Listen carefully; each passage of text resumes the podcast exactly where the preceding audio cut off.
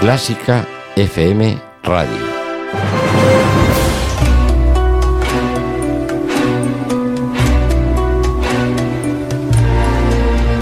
Clásica FM. Tu clásica.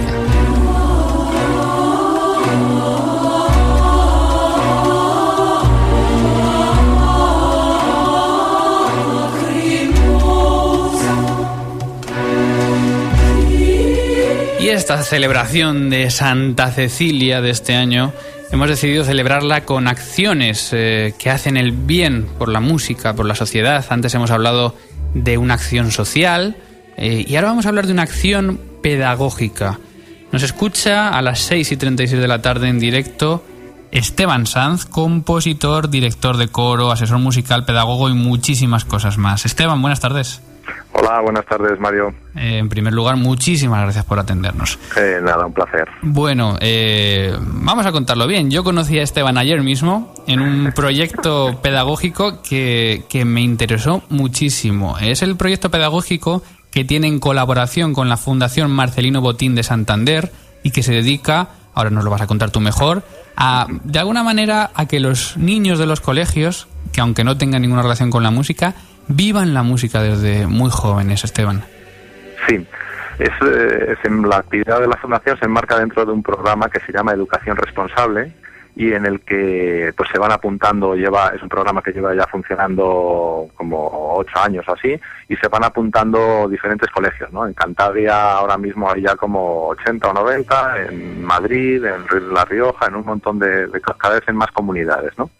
Y en concreto la tarea que hacemos aquí en Santander es los colegios que pertenecen a esa red de educación responsable, pues una de las actividades es musical y, y bueno, pues eh, consiste, entre otras, ¿no? en, en venir a, la fundación a, conciertos pedagógicos. ¿no? Preparamos una guía de, didáctica, lo trabajan con sus profesores, unas actividades previas, luego asisten al concierto y luego realizan otra, alguna otra actividad de vuelta en la clase, ¿no? Es decir, se aprovecha la programación de la Fundación Marcelino Botín Santander sí. eh, y del mismo programa que llevan los músicos, que no tiene por qué ser un programa pedagógico, tú preparas alguna actividad con los alumnos. Sí, sí, sí, justamente. Bueno, eh, hay que decir antes también que todo la, el objetivo del área de educación de la Fundación Botín gira en torno al desarrollo emocional, social y de la creatividad. Es decir, que lo que se pretende no es enseñar música, o enseñar artes, porque también hay programas de arte, de exposiciones, de literatura. No, no se pretende enseñar eso a los niños directamente, sino que se desarrollen emocional, social y creativamente a través de las artes. Entonces, todos los lunes o, o muchos lunes del año hay concierto de la programación normal para público general de, de la fundación por la noche, ¿no? Y esa mañana se hace el concierto didáctico al que cada día pues eso tenemos unos músicos diferentes unas obras diferentes y, unos colegios diferentes ¿no? que van viniendo a lo largo de todo el curso pues eh, todos los colegios integrantes de ese programa bueno, más de 200 alumnos, eh, supongo que van desde pequeñitos, desde 8 o 9 años, hasta a veces que también tendrás 15, 16, ¿no? Sí, más o menos las edades. El programa cubre desde infantil hasta la ESO, hasta cuarto de la ESO, pero lo, lo que es en sí los conciertos, el programa de música, pues suelen venir desde primaria, desde primero de primaria, o sea, con eh, 6, 7 añitos, hasta tercero de la ESO aproximadamente, ¿no? 15 años más o menos. Supongo que el reto, el reto muchas veces es el programa. Ayer, por ejemplo, eh, Esteban se enfrentó a un trío de Mozart y a un trío de Tchaikovsky. Y alguien se preguntará, ¿y cómo puede hacer con un trío de Mozart y un trío de Tchaikovsky una actividad de una hora con chavales y que esto se lo pasen bien y que disfruten? Ajá. Es un poco el reto a ver, yo muchas veces pienso, bueno, qué cantidad de esfuerzo y de, y de estrés y de trabajo el adaptarse cada lunes a un concierto que cada vez es distinto, con unos músicos distintos, con una programa, con una formación distinta, con un repertorio distinto cada día. Sería más sencillo programar un concierto pensado es proceso para el, para el didáctico, ¿no? Y adaptarse. Pero uh -huh. la verdad es que sí es mucho trabajo y es mucho esfuerzo y, supone eso, pues mucha tensión muchas veces, porque hay veces que no se te ocurre cómo enfocarlo, la verdad es que luego tiene una parte estupenda. Y que es la parte esa de que en realidad te, adaptas a la situación real, ¿no? O sea, tú tienes, ¿por qué tenemos que diseñar algo específico para los chavales, no?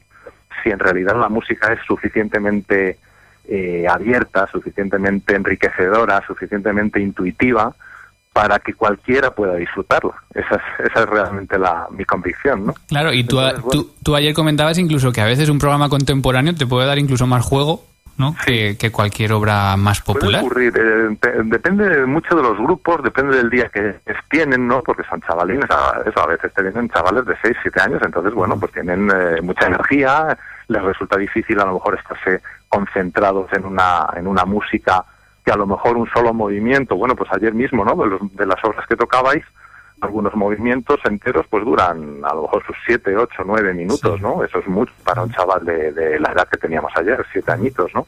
Entonces, bueno, pues hay que buscarse formas de hacerles eh, interesarse.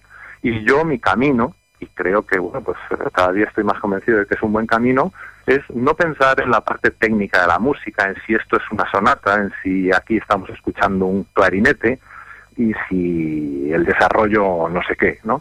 Sino en la parte mm, más enriquecedora de la música, que es la y es la que nos llega a todos realmente, que es la parte emocional, ¿no? Si la música, yo siempre mantengo, ¿no? Que si no, si la música no nos emociona, es muy difícil que nos llegue por otras vías, ¿no? Sobre todo a ciertas edades, cuando cuando estamos empezando, ¿no? Luego más mayor, cuando ya te has formado y tienes tu bagaje musical, pues a lo mejor te puede interesar más la parte intelectual o cómo está construida o lo que sea, o la parte histórica, pero el camino de entrada para opinión a la música tiene que ser siempre más la parte emocional. Y doy fe que los, los chicos se emocionan. Ayer, bueno, entre otros experimentos, conseguiste que, por ejemplo, cantasen una melodía de Tchaikovsky con tan solo haberla escuchado un par de veces. A mí me da la sensación de que los chicos son eh, muchas veces más eh, sensibles y más inteligentes musicalmente de lo que pensamos. Es decir, no, no es algo que va en contra de ellos, sino que es natural para ellos. Sí, justamente. Es que además todo depende de donde pongas el listón. A ver, si queremos cantar ese tema de Tchaikovsky perfectamente, donde no haya ninguna nota falsa, donde esté todo muy afinado, pues entonces seguramente en esas circunstancias no podremos en una en un momento de un concierto, ¿no? Pero si lo que nos conformamos es con que todos tengan en la cabeza cómo suena ese, ese esa melodía y, eso puedan tararearla y simplemente eh, eh, incorporarla, ¿no? Incorporarla en ellos mismos. Pues eh, ya está, ese es el objetivo, porque conteniendo esa melodía dentro de su cabeza, dentro de su cuerpo, habiéndola experimentado, luego van a escuchar la obra con muchísimas más ganas y con muchísima más conciencia, ¿no? Que es lo que buscamos. Y, y como algo eh, ya vivido, ¿no? Si han cantado esa melodía, luego cuando tú la tocabas o la tocabais vosotros en el trío, pues eso ya es, forma parte de ellos, ¿no? Entonces, bueno, pues ya está el camino abierto. ¿Cómo crees, no sé si has tenido feedback de, grupos de colegios, ¿cómo crees que esto puede calar en ellos? ¿Crees que, perdura en, la memoria, que se puede olvidar rápido, que años después eh, se acuerdan, lo agradecen, eh, incluso alguno igual se dedica a la música después de ver un concierto de estos? El programa de la Fundación, eh, que como te decía antes es un programa muy amplio y bueno y muy sólido, lleva ya bastantes años y no solamente hace conciertos didácticos, sino por ejemplo tenemos un programa también que se llama El Coro de las Emociones, que es que hemos hecho un programa de canto coral en los colegios, ¿no? Está ahora mismo implantándose eso pues en toda la red esta de, educación responsable que te decía, es decir, en más de 150 centros educativos en España. Va a haber unos 70.000, 80.000 chavales haciendo música coral desde que tienen tres añitos, todos los cursos, hasta que tienen 14 aproximadamente, durante un trimestre. Eh, y todos estos programas, el de los conciertos, el de este que te digo del coro, eh, los de literatura, toda la actividad se evalúa. Es decir, no se hacen las actividades y luego, bueno, pues se confía en que eso funciona. Hay una evaluación de la, de la Universidad de Cantabria y también empezará a verla dentro de poco con esto del coro de las emociones con la Universidad de Yale. Entonces, bueno, pues te quiero decir que, que no es que tengamos feedback, es que sabemos positivamente que los resultados son buenos. Genial. Eh, yo además me da la sensación, y no sé, supongo que tú piensas lo mismo, que esta es una de las bases eh, y uno de los, eh, de los principales motivos para que la música clásica siga viva dentro de años, porque estos chavales son los que luego, más adelante, van a ir a conciertos, van a escuchar música, van a comprar CDs. ¿Cómo crees que, que, se debe extender esto en toda España para que realmente la música tenga vida en el futuro? Yo pienso, lo comentaba ayer, ¿no? en algún momento. Yo creo que de alguna manera tenemos que replantearnos en la música clásica el formato concierto, ¿no? De alguna forma el, formato concierto está un poco gastado. No está gastada en absoluto la música clásica, ni de lejos, sigue siendo y seguirá siendo durante muchísimos siglos, creo, ¿no? Eh, algo perfectamente vivo y, que en sí mismo ya tiene muchísimos valores, ¿no? Pero lo que es el formato concierto sí creo que lo tenemos que renovar de alguna forma, ¿no? Precisamente pensando en, en, eh, acercar públicos jóvenes al concierto. Siempre, bueno, y de hecho no es ninguna novedad esto que estoy diciendo, ¿no? En todas las orquestas prácticamente del mundo ahora se están planteando cantidad de actividades, pues eso, en esta línea, ¿no? Entonces, yo creo que el público de, mañana, desde luego, tiene que ser el que captemos ahora desde pequeñito. Y la vía para captarlo creo que tiene que ser, mm, eh, de alguna forma o de otra, esa, ¿no? La parte eh, intuitiva, la parte emocional, que mm, el concierto al que asistan se convierta en una experiencia eh, significativa para ellos, ¿no? Que lo recuerden y digan, ah, pues yo me lo pasé bien allí, fue interesante, me aportó cosas, ¿eh? aunque no, bueno, aunque no se lo digan con palabras, pero que salgan con esa sensación. Bueno, pues ese, ese es el futuro que deseamos para la música y ojalá te escuchen muchos educadores, incluso muchos políticos que tienen que decidir si la música tiene que quedarse en las aulas o no. Esteban Sanz, eh, muchísimas gracias y esperamos que, que, siga este proyecto adelante y que sigas llenando de ilusión a, muchos niños con la, con la música. Muchísimas gracias, Mario. Un placer. Un placer. Venga.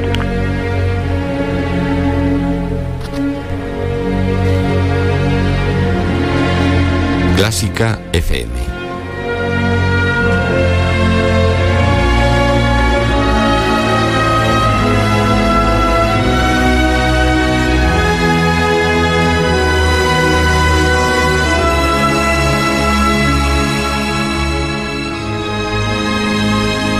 Algo que no te esperas.